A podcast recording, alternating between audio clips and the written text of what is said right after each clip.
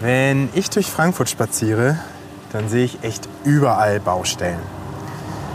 Gerade wird sogar hier direkt vorm Zoo gebaut. Die Besucherinnen und Besucher müssen gerade einen kleinen Umweg gehen, um zu den Kassen zu kommen. Ähm, ich schätze, so wie es aussieht, da werden Kabel verlegt. Aber auch im Zoo selbst, und das ist euch vielleicht auch schon mal aufgefallen, wenn ihr bei uns zu Besuch habt, wird immer irgendwo geschraubt, geschweißt oder verputzt.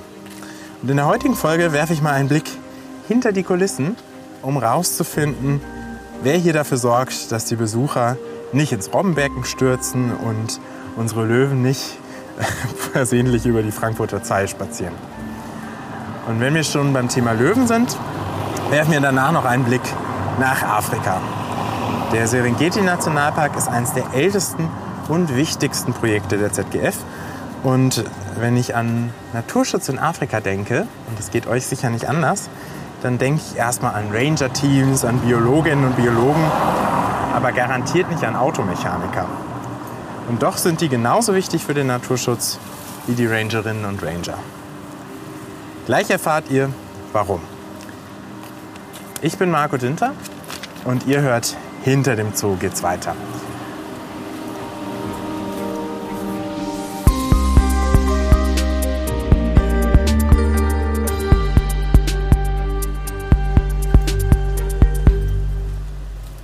Bevor wir nach Afrika reisen, geht es aber erstmal gar nicht so weit weg. Nämlich nur ein paar Meter vom Zoo-Eingang entfernt.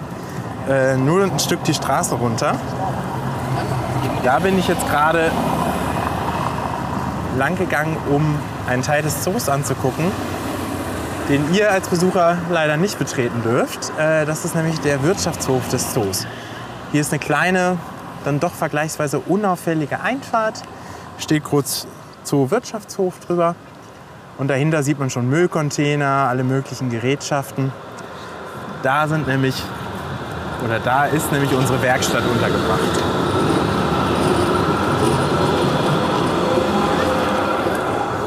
Die Straßenbahn mussten wir kurz durchlassen. Da ist nämlich unsere Werkstatt untergebracht. Da arbeiten unsere Handwerkerinnen und Handwerker. Da ist auch noch die Quarantäne und die Futtermittellogistik. Das heißt, dort, wo das Futter für unsere Tiere ähm, gelagert wird und dann verteilt an die Reviere. Die Tierarztpraxis und äh, auch noch eine rückwärtige Tierhaltung, wo wir sozusagen mal kleinere Tiere halten können, wenn die noch nicht vorne in der Schau sind. Mich interessiert die Werkstatt und da treffe ich mich jetzt mit meinem Kollegen Felix Hulbert. Felix ist Bautechniker und leitet einen Teil des Werkstattteams, äh, nämlich die Schreinerei, die Malerei und den Installateur.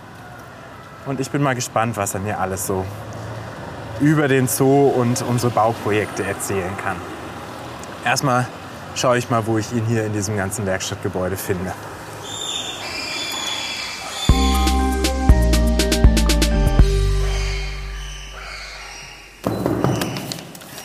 Hi. Hallo Marco. Hi. Äh, wow. Woran arbeitest du denn da gerade? Ich stehe hier gerade an unserer neuen Mullanlage, die sich im Bau befindet und ähm, wir quasi die ganzen Kisten, die ganze Planung bei uns in der Werkstatt hier ausführen und hier ähm, die einzelnen Komponenten zusammenbauen und dann später vor Ort das alles im Jimek-Haus installieren. Äh, Mulle sind jetzt in dem Fall Nacktmulle, das heißt äh, kleine, sehr witzig aussehende Tierchen aus Afrika. Und die leben unterirdisch und ihr baut jetzt sozusagen eine Art Tunnelsystem für die. Also ich habe hier jetzt eine riesengroße Holzplatte. Korrigiere mich, wenn ich irgendwas falsch sage. Ich bin wirklich nicht vom Fach. Und da dann quasi immer so U-förmige Einschübe. Und da kommt dann noch was reingesetzt, oder? Genau. Also später wird der Besucher, der wird nur eine, eine große Wand, ein, einen Schnitt durchs Erdreich sehen. Und in diesem Schnitt vom Erdreich siehst du halt ähm, die einzelnen Gänge oder Teilausschnitte, wo die Bauten sind. Und hinter den Kulissen, die, die Mulle müssen ja irgendwo leben, die haben ja nicht nur diesen schmalen Ausschnitt, sondern hinter den Kulissen haben wir dann größere Kisten, größere Boxen, ähm, die genau auf diesen Ausschnitt eingepasst sind und alle diese Kisten sind untereinander mit, mit Plexiglasröhren verbunden. Und das ist das, was wir hier gerade in der Werkstatt sehen, äh, wie es sich noch im Rohbau befindet. Das ist ja schon irgendwie eher was Außergewöhnliches. Was bist du von Haus aus? Was hast du Ich bin gelernt? Handwerksmeister. Handwerksmeister. Wir sind hier, hier auch gerade in der Werkstatt. Äh, hier, sieht's, hier steht eine Menge Holz rum. Ich erkenne Sägen. Das ist eure Holzwerkstatt. eigentlich. Genau, das ist der Bereich, für den ich zuständig bin als Bautechniker und äh, betreue hier die, die Holzwerkstätten und die Malerwerkstatt und den Installateur. Und hier haben wir halt einfach ein sehr, sehr schönes Projekt, auch wirklich so eines der Lieblingsprojekte, äh, weil es so eine schöne Kooperation im Zoo zeigt. Das heißt, die Planung, äh, die im Vorfeld äh, einerseits natürlich mit dem Kurator in, in Dresden, der uns die Mulle damals geliefert hat, ähm, für, für unsere Quarantäneboxen, die wir im Vorfeld gebaut haben. Und hier in der Planung halt von unserem eigenen hauseigenen Kurator vom Jimmick Haus mit den Tierpflegern gemeinsam. Die Schreiner waren hier involviert oder bauen ja maßgeblich eben diese Anlage und auch äh, ich mich einbringen konnte. Und so ist es wirklich ein schönes Gemeinschaftsprojekt. Du hast jetzt gerade schon Schreiner genannt. Äh, wie viele Gewerke arbeiten denn hier überhaupt? Also es sind nicht nur, ich sage jetzt mal Hausmeister, die hier ab und zu eine Glühbirne wechseln im Zoo, oder? Nein, wir haben also wirklich ähm, auf drei Etagen äh, verschiedenste Werkstätten. Die größte Abteilung ist äh, die Schlosserei, die, die sehr viel zu tun hat, oder auch die Elektrowerkstatt. Ähm, dann haben wir aber tatsächlich Schreiner noch, wir haben noch Maler, wir haben einen Installateur, wir haben Heizungsbauer, wir haben einen Glaser. Also wir haben eigentlich alles aus allen Gewerken so ein bisschen was vertreten. Das ist ja echt eine, eine Riesenabteilung. Können wir mal so ein bisschen durch, durch die Werkstätten schlendern? Ist das, äh, und schauen wir mal, was hier alles ist. Also hier haben wir jetzt ganz klar Holz. Ähm, Genau, da drüben geht es in die Malerwerkstatt. ja.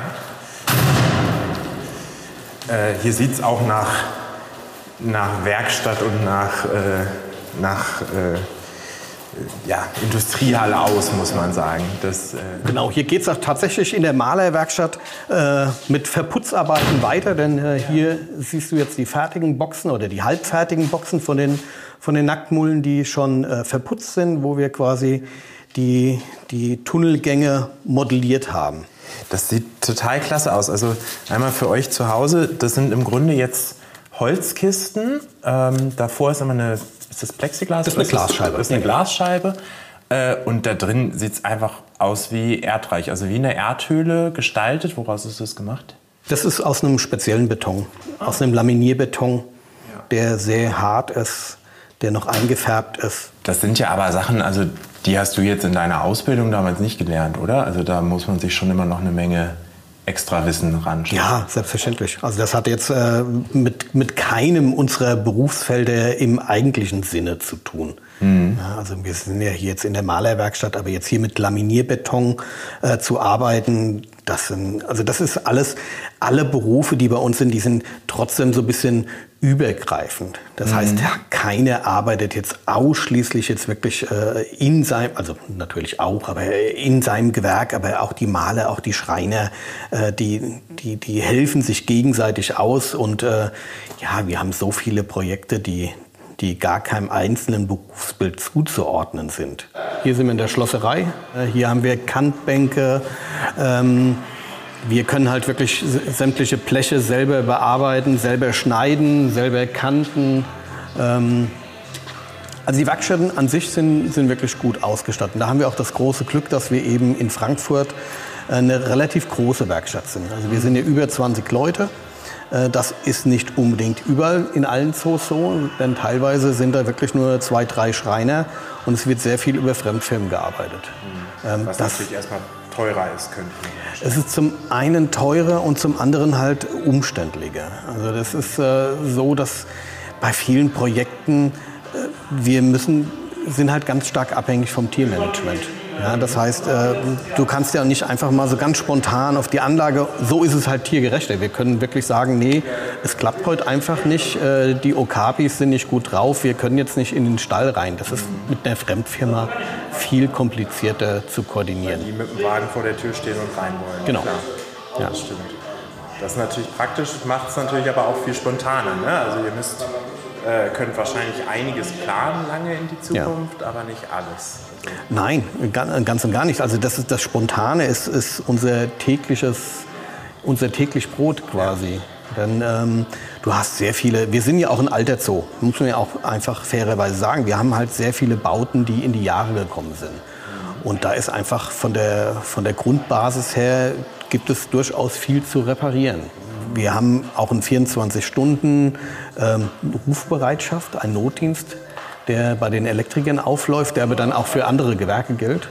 Ähm, so kam dann letztens vor, vor zwei Wochen ein Notruf aus der Quarantäne an einem Samstag. Äh, denn wir hatten hier einen Orang-Utan, der ähm, für einen anderen Zoo quarantänisiert wurde. Äh, der an dem einen Tag auf die Idee kam, durch die Gitterstäbe zu greifen und die Elektrik von der Wand zu reißen, die da noch irgendwo greifbar ja. war, wo keiner mit gerechnet hat, dass da noch einer drankommt. Ja. Und so war dann unser einer Schlosser, hier der Teamleiter von den Schlossern, war dann tatsächlich den ganzen Samstag damit beschäftigt, hier irgendwelche Bleche anzubringen und die, den Käfig so zu sichern, dass der Orang uns nicht noch mehr demontiert. Mhm. Für euch vielleicht als Hintergrund, wir haben tatsächlich auch hier auf dem Wirtschaftshof, wo wir gerade stehen, eine, eine, Quarantäne, wo wirklich fast alles, was wir an neuen Tieren kriegen, erstmal für eine Zeit, ähm, meistens sind es vier Wochen, kommt ein bisschen auf die Tierart drauf an, äh, in Quarantäne kommt, einfach damit wir uns keine Krankheiten einsteppen. Und äh, dieser Orang hat uns dann doch etwas herausgefordert ist eine der modernsten Quarantänestationen. Also da kann der Zoo Frankfurt wirklich sehr stolz drauf sein. Es ist auch nicht umsonst so, dass tatsächlich andere Zoos auf uns zukommen, die einen, wie in dem Fall einen Orang-Utan, der hier über Frankfurt reinkommt und äh, in Deutschland dann zu einem anderen Zoo geht, hier seine Quarantäne durchlebt. Und jetzt mit extra verstärkten Kabeln, weil ja. er dann doch noch eine Schwachstelle gefunden hat. Die Arme waren einfach zu lang. Ja. Ja. Äh, wenn ich an dich denke, ist es tatsächlich immer so, du bist ja Teamleiter, hast du gesagt, von einzelnen Gewerken hier. Und eigentlich habe ich dich immer vor Augen, wie du auf deinem strahlend blauen Fahrrad durch den Zoo radelst. Ähm, wollen wir vielleicht einfach mal genau das tun und du zeigst mir ja. so ein bisschen, was ihr hier den ganzen Gerne. Tag macht? Ich muss immer zu Fuß laufen, wenn ich durch den Zoo gehe. Ich sollte mir auch so ein Fahrrad anschaffen. Ja, unser Zoo ist ja relativ klein. Ich meine, wir haben ja insgesamt nur elf Hektar. Davon sind ja neun Hektar quasi der Besucherbereich. Und das, was die Besucher nicht mitkriegen, hier die Gewächshäuser oder die Quarantäne auf der gegenüberliegenden Straßenseite. Aber auch die neun Hektar sind, wenn du von einem Projekt zum anderen gerufen wirst, äh, ist das Fahrrad natürlich sehr hilfreich, um einfach schnell da zu sein. Wenn ich von hier zu den Vogelhallen laufe, dann bin ich zehn Minuten unterwegs. Mit dem Fahrrad bin ich dann zwei Minuten. Und man muss bei mir dazu sagen, dass ich ja dann doch leider viel zu häufig und viel zu viel am Schreibtisch sitze. Aber wie ist das bei dir? Du machst ja die Teamleitung, das heißt, du koordinierst auch viel, du planst viel. Du musst wahrscheinlich schon auch ab und zu mal am Schreibtisch sitzen. Ja, das ist durchaus einiges am Schreibtisch, aber es vergeht natürlich kein Tag, wo wir nicht hier im, im Zoo von Projekt zu Projekt unterwegs sind.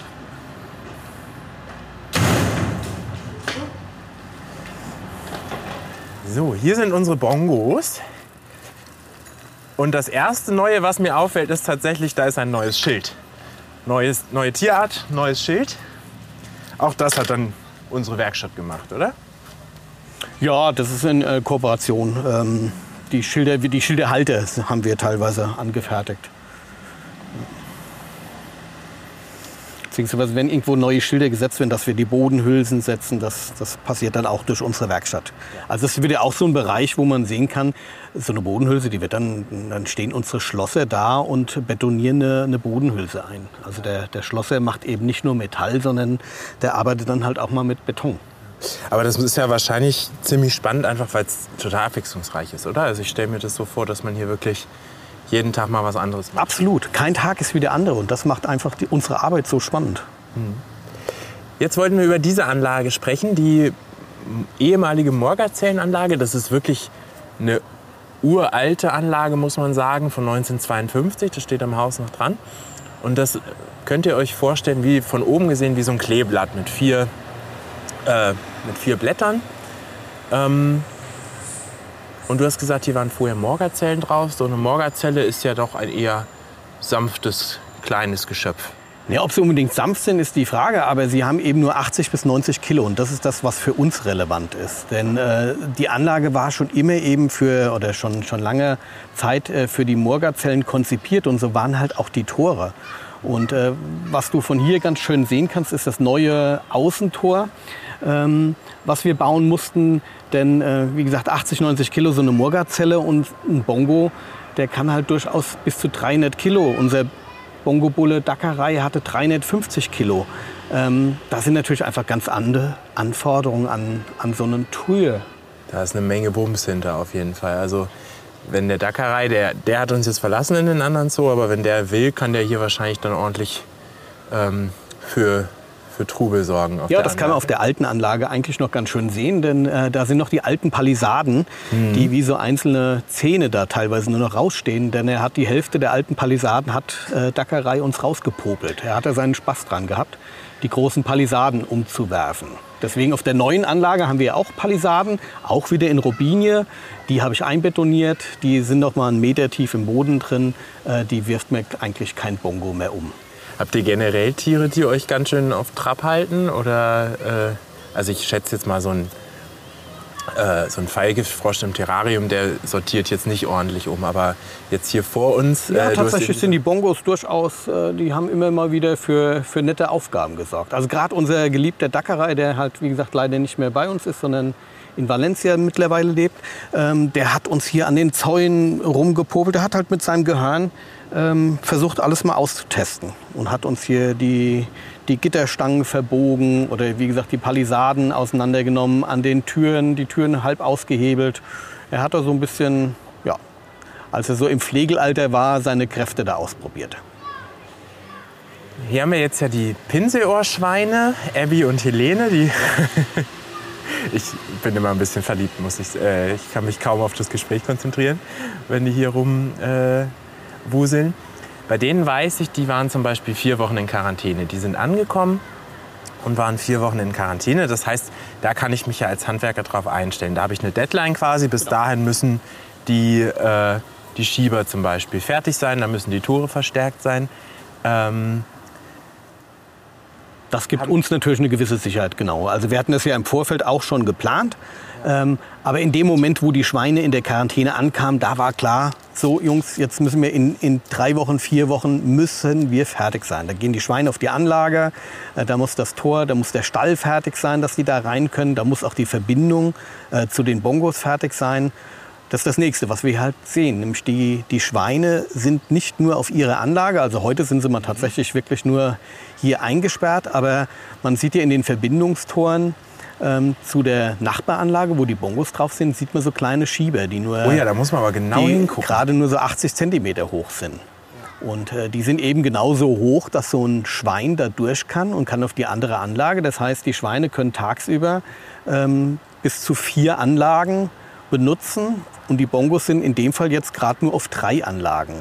Das heißt, äh, wenn die Bongos ähm, der Meinung sind, sie müssten die Schweine mal ärgern und jagen und am Anfang der Vergesellschaftung war ja so ein bisschen, äh, dass das für beide Parteien neu war. Und so ist dann immer gut, dass quasi die, die Pinselohrschweine ein Rückzugsgebiet hatten und konnten durch ihren Schieber durch ähm, auf ihre Anlage und ihre Ruhe hier haben. Wobei sie es gar nicht wirklich genutzt haben. Also die, die unsere Pinselohrschweine, die waren da recht gelassen, äh, wenn die Bongos kamen und äh, sind gar nicht geflüchtet, sondern die haben sich da relativ gut arrangiert. Das sind ja aber alles Maßanfertigungen. Genau. Ne? Also das, sowas kauft man ja nicht im Katalog, sondern da muss man sich das dann halt vor Ort anschauen, spricht mit den Tierpflegern, spricht mit den Kuratorinnen und Kuratoren. Genau, das ist also viel schlimmer noch, dass es nicht nur eine Maßanfertigung ist, sondern es ist in den bestehenden Bestand. Ja, das heißt, wir haben ja hier diese Verbindungstore, das sind auch noch Klapptore, äh, damit man das zu einer schönen großen Anlage aufmachen kann. Also die sind zum, zum Falten. Und in dieses Falltor mussten wir dann diesen Schieber reinbringen, der aber auch wiederum so sicher sein muss, dass den kein Bongo aufhebelt. Und das kannst du natürlich bei uns hier im Betrieb wesentlich leichter realisieren, wenn du die Schlosser vor Ort hast, weil wir halt auch kurzfristig äh, reagieren müssen, dass wir sagen, Mensch, jetzt, jetzt können wir gut auf die Anlage, das passt gerade, der Stall wird gerade oder die Außenanlage wird gerade sauber gemacht und die Tiere sind im Stall eingesperrt. Äh, wir haben jetzt ein Zeitfenster von zwei Stunden, wo wir hier gut auf der Anlage arbeiten können. Das interessiert mich. Du hast gesagt, wir bauen im, im, Bestand und ich weiß, auf eine andere Anlage kommen bald neue Tiere. Ich weiß nicht, ob wir es schon offiziell verraten dürfen, aber vielleicht sprechen wir mal drüber, was man dann alles so neu machen muss. wenn ich hier so durch den Zoo fahre, sehe ich auch ja eigentlich überall Sachen, wo ihr mit dran arbeitet. Also Zäune sind hier, dann äh, Bänke, die wahrscheinlich auch immer mal gestrichen werden. Da sind wir wieder bei dem Teil, wo man wirklich regelmäßig planbar Sachen machen kann. Und dann hat man sicher auch ganz viel spontane Geschichten. Ähm, du hast vorhin vom, vom Orang-Utan gesprochen, der euch äh, die Quarantäne auseinandergenommen hat. Ähm, ja, wenn wir hier so durch den Zoo fahren, du sagst ja selber schon gerade, man sieht natürlich, was hier alles an Arbeiten liegt. Äh, das äh, stelle ich auch privat immer leidlich fest, denn äh, ich bin viel in fremden Zoos auch unterwegs und äh, früher habe ich das immer sehr genossen, mir die Tieranlagen und die Tiere anzuschauen. Ich muss gestehen, in den letzten Jahren kann ich eben durch kein Zoo mehr fahren, ohne eigentlich nur die Schwachstellen mir anzuschauen. Ne? Also man, man, fährt durch den Zoo und sieht, ach du meine Güte, hier ist ja der Zaun, da ist ein Loch, äh, da ist das Pflaster kaputt, da ist das, da ist das. Also das, das kenne ich sehr gut. Äh, auch ich bin da mittlerweile, wenn ich mit Freunden durch den Zoo gehe, die meckern immer, weil ich immer gar nicht mehr Tiere angucken will, sondern ich gucke immer erstmal, sag mal, wer, äh, wer lebt denn eigentlich hier, beziehungsweise wie ist denn die Absperrung? Wie haben die denn den Zaun gebastelt und wo ist die Blickachse? Ähm, das kann anstrengend sein. Da hast du eigentlich gerade das richtige Thema angesprochen, denn äh, von wegen, wie ist der Zaun? Ja. Äh, denn wir stehen ja hier vor einem Gehege, was, was vorher zum Kamelhaus gehörte, äh, wo zwischenzeitlich unsere Ziegenböcke drin waren. Und äh, so haben wir hier am Zaun, war nur im unteren Bereich ein Gitter gewesen. Ich glaube, wir müssen es mal kurz ein bisschen beschreiben. Das ist ein Holzzaun mit äh, ja, im Grunde drei Querstreben, gerade so bei uns beiden äh, bisschen unter Schulterhöhe. Und ähm, da kann man, wie bei den, also bei den Ziegen zum Beispiel, kann man durchgreifen. Genau. Weil so, ein, so eine Ziege jetzt unseren Besucher. Das ist quasi ähnlich wie unser Streichelzoo, war der früher aufgebaut und wir haben jetzt quasi das letzte Element ähm, auch noch vergittert. Mhm. um einfach eine gewisse Höhe zu haben, dass wir hier auf den, ich glaube, 1,40 Meter äh, wollten wir kommen, ähm, dass das Gehege halt komplett ja, vergittert ist, der obere mhm. Bereich, dass hier kein Tier durchspringt. Wahrscheinlich bei der Gelegenheit auch noch mal frisch gestrichen, das sieht zumindest so genau. aus. Das heißt auch äh, Malerin war dann auch gleich mit involviert. Genau, die ist hier auch in alle Projekte involviert und tagtäglich am Pinsel schwingen. Und was kommt denn jetzt hier drauf? Wollen wir, wollen wir das Geheimnis lüften? Sollen wir die Katze aus dem Sack lassen? Die Katze ist tatsächlich ein Schopfhirsch. Das heißt ja. ein, ein, oder Schopfmundjak, eine relativ kleine Hirschart aus Asien. Ähm, ähnlich zu unserem chinesischen Mundjak, den wir schon auf der Stelzvogelwiese haben. Mhm. Und hier die Besonderheit an dem Gehege ist, dass wir auch hier zwei Gehege miteinander kombiniert haben. Das heißt, der Besucher nimmt das in dem Fall wirklich gar nicht wahr. Also du wirst von hier aus auch ganz schlecht sehen. Denn im hinteren Bereich, kurz vor dem Bambus, äh, haben wir ein neues Zaunelement eingefügt und haben dort einen Schieber eingebaut, ja. sodass die Schopfhirsche später auch wirklich auf die Stelzvogelwiese äh, wechseln können. Das heißt, da hinten im Zaun, was ich sehe, da die, die Querstruktur genau. sozusagen. Da, oh Gott, ist, noch ein, da ist noch ein Schieber drin, sodass die Tiere wirklich ein sehr, sehr großes Areal dann hier im Zoo zur Verfügung haben. Da muss man wirklich sehr genau hingucken. Das heißt, ihr versucht auch solche Sachen dann, ich sag mal, optisch so ein bisschen zu verstecken genau. einfach. Das ist ganz bewusst. Deswegen auch äh, haben wir da hinten in dem, in dem grünen Zaun vor dem Bambus, den nimmt man ja fast gar nicht wahr.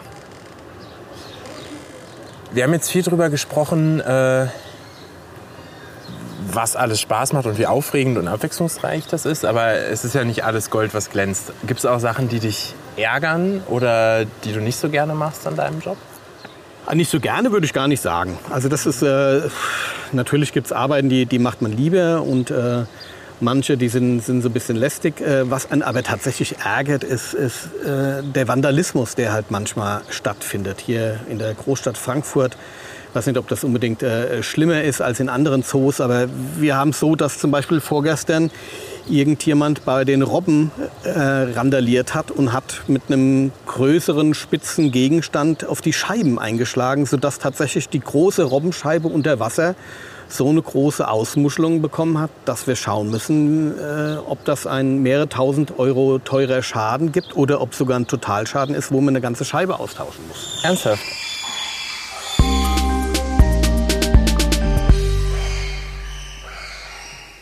wenn jetzt bei den Erdmännchen was gemacht werden muss, dann würde ich mal behaupten, äh, könnt ihr ohne Probleme auf die Anlage, ohne dass ihr vom Erdmännchen aufgefressen werdet. Aber genau. ähm, beim Tiger oder beim Löwen, ähm, dann. Hi. Hi.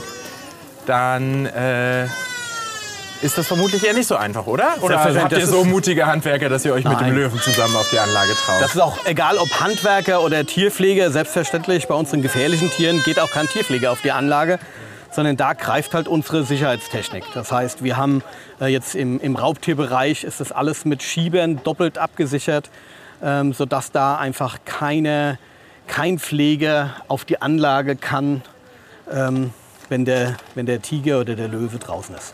Also jetzt hier zum Beispiel bei der Planung, äh, wo du es gerade ansprichst mit den, mit den Schiebern, ähm, ist es so, dass ja die großen Maßnahmen, die werden ja vom ABI geplant, das heißt äh, vom Amt für Bau und Immobilien, die dann mit den Architekten ein Konzept ausarbeiten, wo der Zoo natürlich involviert ist, wo die Kuratoren, auch die Tierpflege äh, bei der Planung der Anlage dabei sind, aber eben auch die Handwerker. Ja, das heißt zum Beispiel bei der neuen Löwenanlage ist es so gewesen, dass äh, einer unserer Schlosser dort involviert war, der sich eben mit der Schiebertechnik sehr gut auskennt.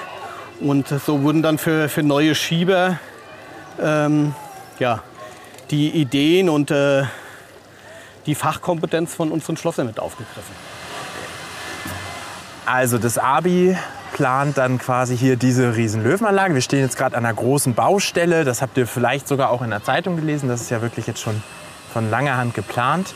Hier wird die Löwenanlage deutlich erweitert. Wir machen äh, was passiert denn hier eigentlich? Kannst du es mit zwei Sätzen umreißen, vielleicht kurz für unsere Hörerinnen und Hörer? Wir vergrößern unsere Löwenanlage deutlich. Also wir verdoppeln unsere Löwenanlage, indem wir einfach auf den Wassergraben verzichten und äh, einfach mehr Landfläche gewinnen. Und äh, das ist natürlich ein Riesengewinn für die Löwen und auch für den Besucher wird es ganz schön, weil wir ganz neue Einblicke dort generieren. Das ist wirklich eine sehr fruchtvolle Zusammenarbeit. Also wir, wir bauen ja, haben ja mehrere Großprojekte, wie jetzt auch ähm, das Exotarium-Dach, ähm, was das Amt für Bau und Immobilien geplant hatte mit den, mit den Architekten. Äh, da waren wir dann auch oder die ganze Zeit über komplett involviert. Ein ziemlich abwechslungsreiches Arbeitsfeld. Wir haben jetzt ganz schön viel kennengelernt. Wir waren ähm, im Besucherbereich, haben quasi neue Zäune gebaut, wir haben Schieber gebaut, wir haben bestehende Anlagen renoviert. Äh, auch leider gesehen, was die Besucher ab und zu mal anstellen. Ähm, und wir wissen, es wird keiner vom Löwen gefressen, wenn er nicht aufpasst. Das, das ist schön, das beruhigt mich sehr. Ähm, falls mir mein Computer mal irgendwann sehr auf die Nerven geht, komme ich mal für ein Praktikum bei euch vorbei. Ansonsten danke ich dir erstmal sehr für den kleinen Einblick. Danke, Felix. Ja, nicht zu danken, Marco.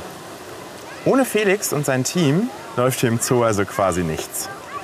Und selbst in einem Nationalpark wie der Serengeti in Tansania, ihr kennt die vermutlich aus spektakulären Naturdokus, selbst da brauchen wir Handwerkerinnen und Handwerker, damit der Laden läuft. Warum genau? Das erzählt mir gleich mein ZGF-Kollege God Bless. Also, auf nach Tansania.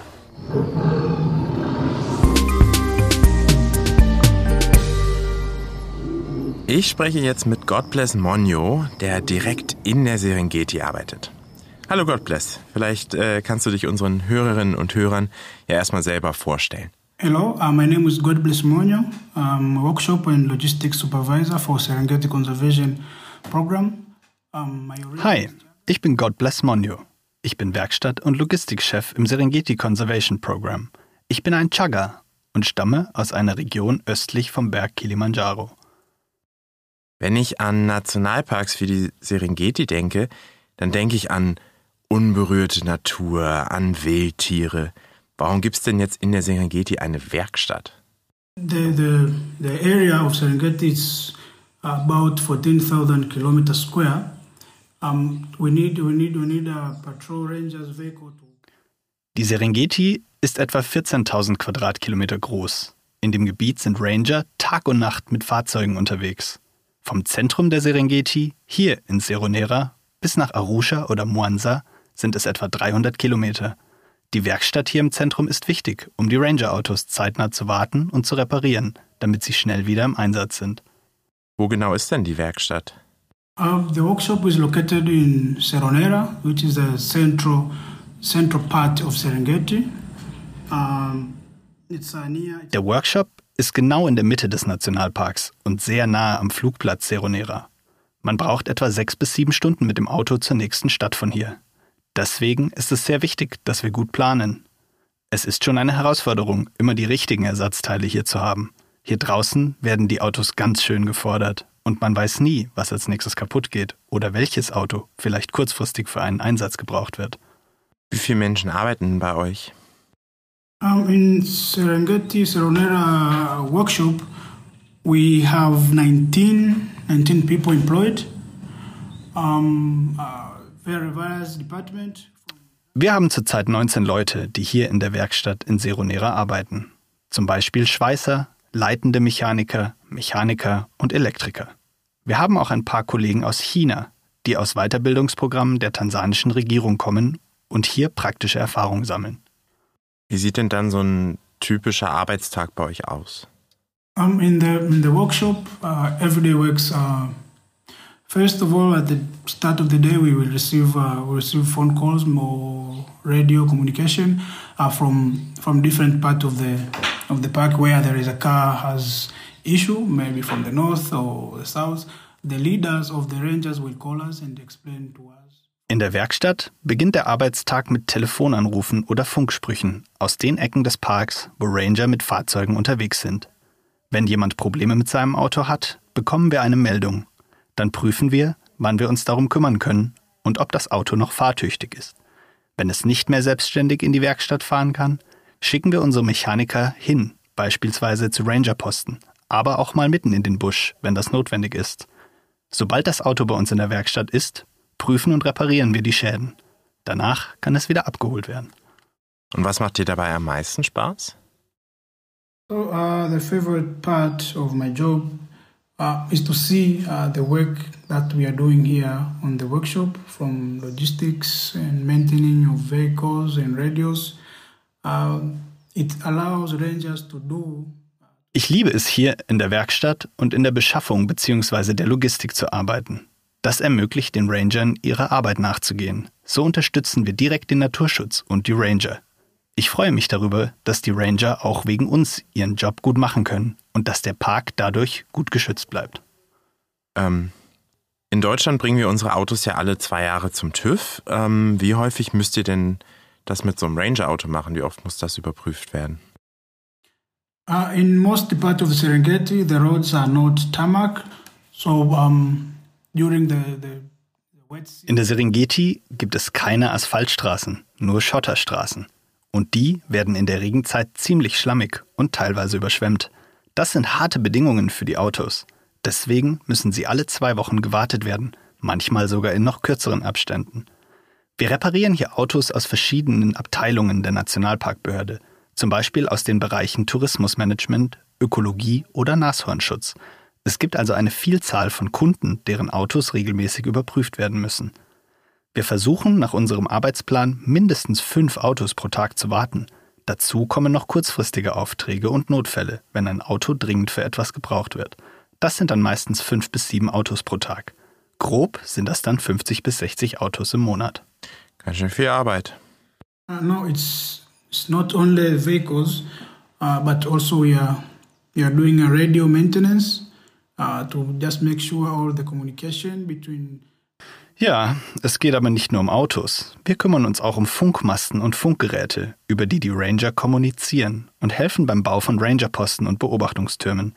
Für die Desnaring- und Kettle-Teams brauchen wir Trailer mit Solarpanelen. In den Trailern können sie während der Arbeit ihre Vorräte und Ausrüstung sicher lagern und dank des Solarstroms die GPS- und Funkgeräte aufladen. Ähm, das Snaring-Team, das sammelt Schlingfallen ein, mit den Wilderern in der Serengeti jagen. Und das Kette-Team stellt sicher, dass das Vieh der Dörfer nur außerhalb der Nationalparks weidet. Ähm, das ist ja ganz schön vielfältig, was du da erzählst. Was sind denn da so die größten Herausforderungen? um, from from Serengeti here in Seronera to the nearest city. It's it's about six to seven seven hours drive. So Seronera ist ziemlich abgelegen, in der Mitte des Serengeti-Nationalparks. Viele der Arbeiter leben hier nicht mit ihren Familien. Die kommen nur manchmal zu Besuch, reisen aber meist nach einer Woche in ihre Heimat zurück. Die Serengeti war ja eins der besten Schutzgebiete weltweit. Was hat sich denn in den letzten zwei Jahren durch die Pandemie geändert? Heißen weniger Touristen für euch dann auch gleich weniger Arbeit? Um, during the last two years of pandemic, um, it has been dif difficult and maybe diff a bit different. Um, we had fewer, fewer, fewer tourists. Während der letzten zwei Jahre und aufgrund der Pandemie war es besonders schwierig. Es kamen nur noch wenige Touristen in den Nationalpark und die tansanische Nationalparkbehörde Tanapa hatte nur wenig Geld für den Parkbetrieb. Die ZGF hat in dieser Zeit sehr geholfen und auch die Wartung der Tanapa-Fahrzeuge in unserer Werkstatt übernommen, damit die Ranger weiter ihre Arbeit machen konnten. Insgesamt haben wir in dieser Zeit viele Überstunden gemacht, damit der Nationalpark weiter geschützt bleibt. Wow, eine Menge Arbeit also, aber cool, dass ihr das auch mit übernehmen konntet. Und das ja sogar in einem echten Traditionsunternehmen quasi. Die Werkstatt hat ja schon eine lange Geschichte. Die ersten Autos und Ausrüstungsgegenstände sind, soweit ich weiß, vor 60 Jahren bereitgestellt worden. Welche Rolle spielt die Werkstatt denn heute? The, the workshop in Serengeti, uh, as stated, it was uh, it was established maybe around 60 years ago, and the work here has been. Die Werkstatt in Seronera gibt es tatsächlich schon seit 60 Jahren. Seitdem wurde hier kontinuierlich gearbeitet. Natürlich ist die Technik etwas moderner geworden. Auch die Automodelle haben sich geändert. Insgesamt sind es auch mehr Ranger als noch zu Beginn und damit auch mehr Autos. Und wir kümmern uns heute auch darum, dass die Funkverbindungen zwischen den verschiedenen Regionen im Park funktionieren. Vielen Dank dafür und auch vielen Dank für das spannende Interview. God bless. Uh, you are welcome, or as we say in Swahili, karibu sana.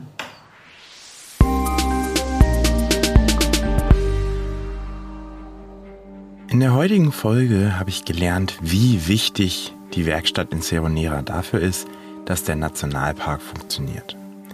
Die ZGF unterstützt nicht nur schon seit Jahrzehnten diese Werkstatt in der Serengeti, sondern auch noch ganz viele andere in anderen Schutzgebieten, zum Beispiel in Sambia und in Simbabwe. So eine Werkstatt liefert aber nicht nur den logistischen Support für den Nationalpark. Sie ist gleichzeitig auch Ausbildungsbetrieb und Arbeitgeber für die Menschen aus der Region. Und ohne die läuft gar nichts. Genauso wenig wie ohne Felix und seine Kolleginnen und Kollegen aus der Werkstatt hier bei uns im Zoo, die wirklich ein extrem breites Einsatzfeld haben. Wir haben ja zusammen ein paar der jüngsten Bauarbeiten quasi uns angeguckt und ich hatte viel Spaß mit Felix durch den Zoo zu fahren und mal zu schauen, was die eigentlich den ganzen Tag machen. Wir sind jetzt am Ende der Folge angekommen. Vielen Dank an Benedikt Kirchner aus der CGF Finanzabteilung, der in der heutigen Folge die deutsche Stimme von God Bless Monio war. Ich bin Marco Dinter und ich freue mich, wenn ihr das nächste Mal wieder dabei seid. Bei Hinter dem Zoo geht's weiter.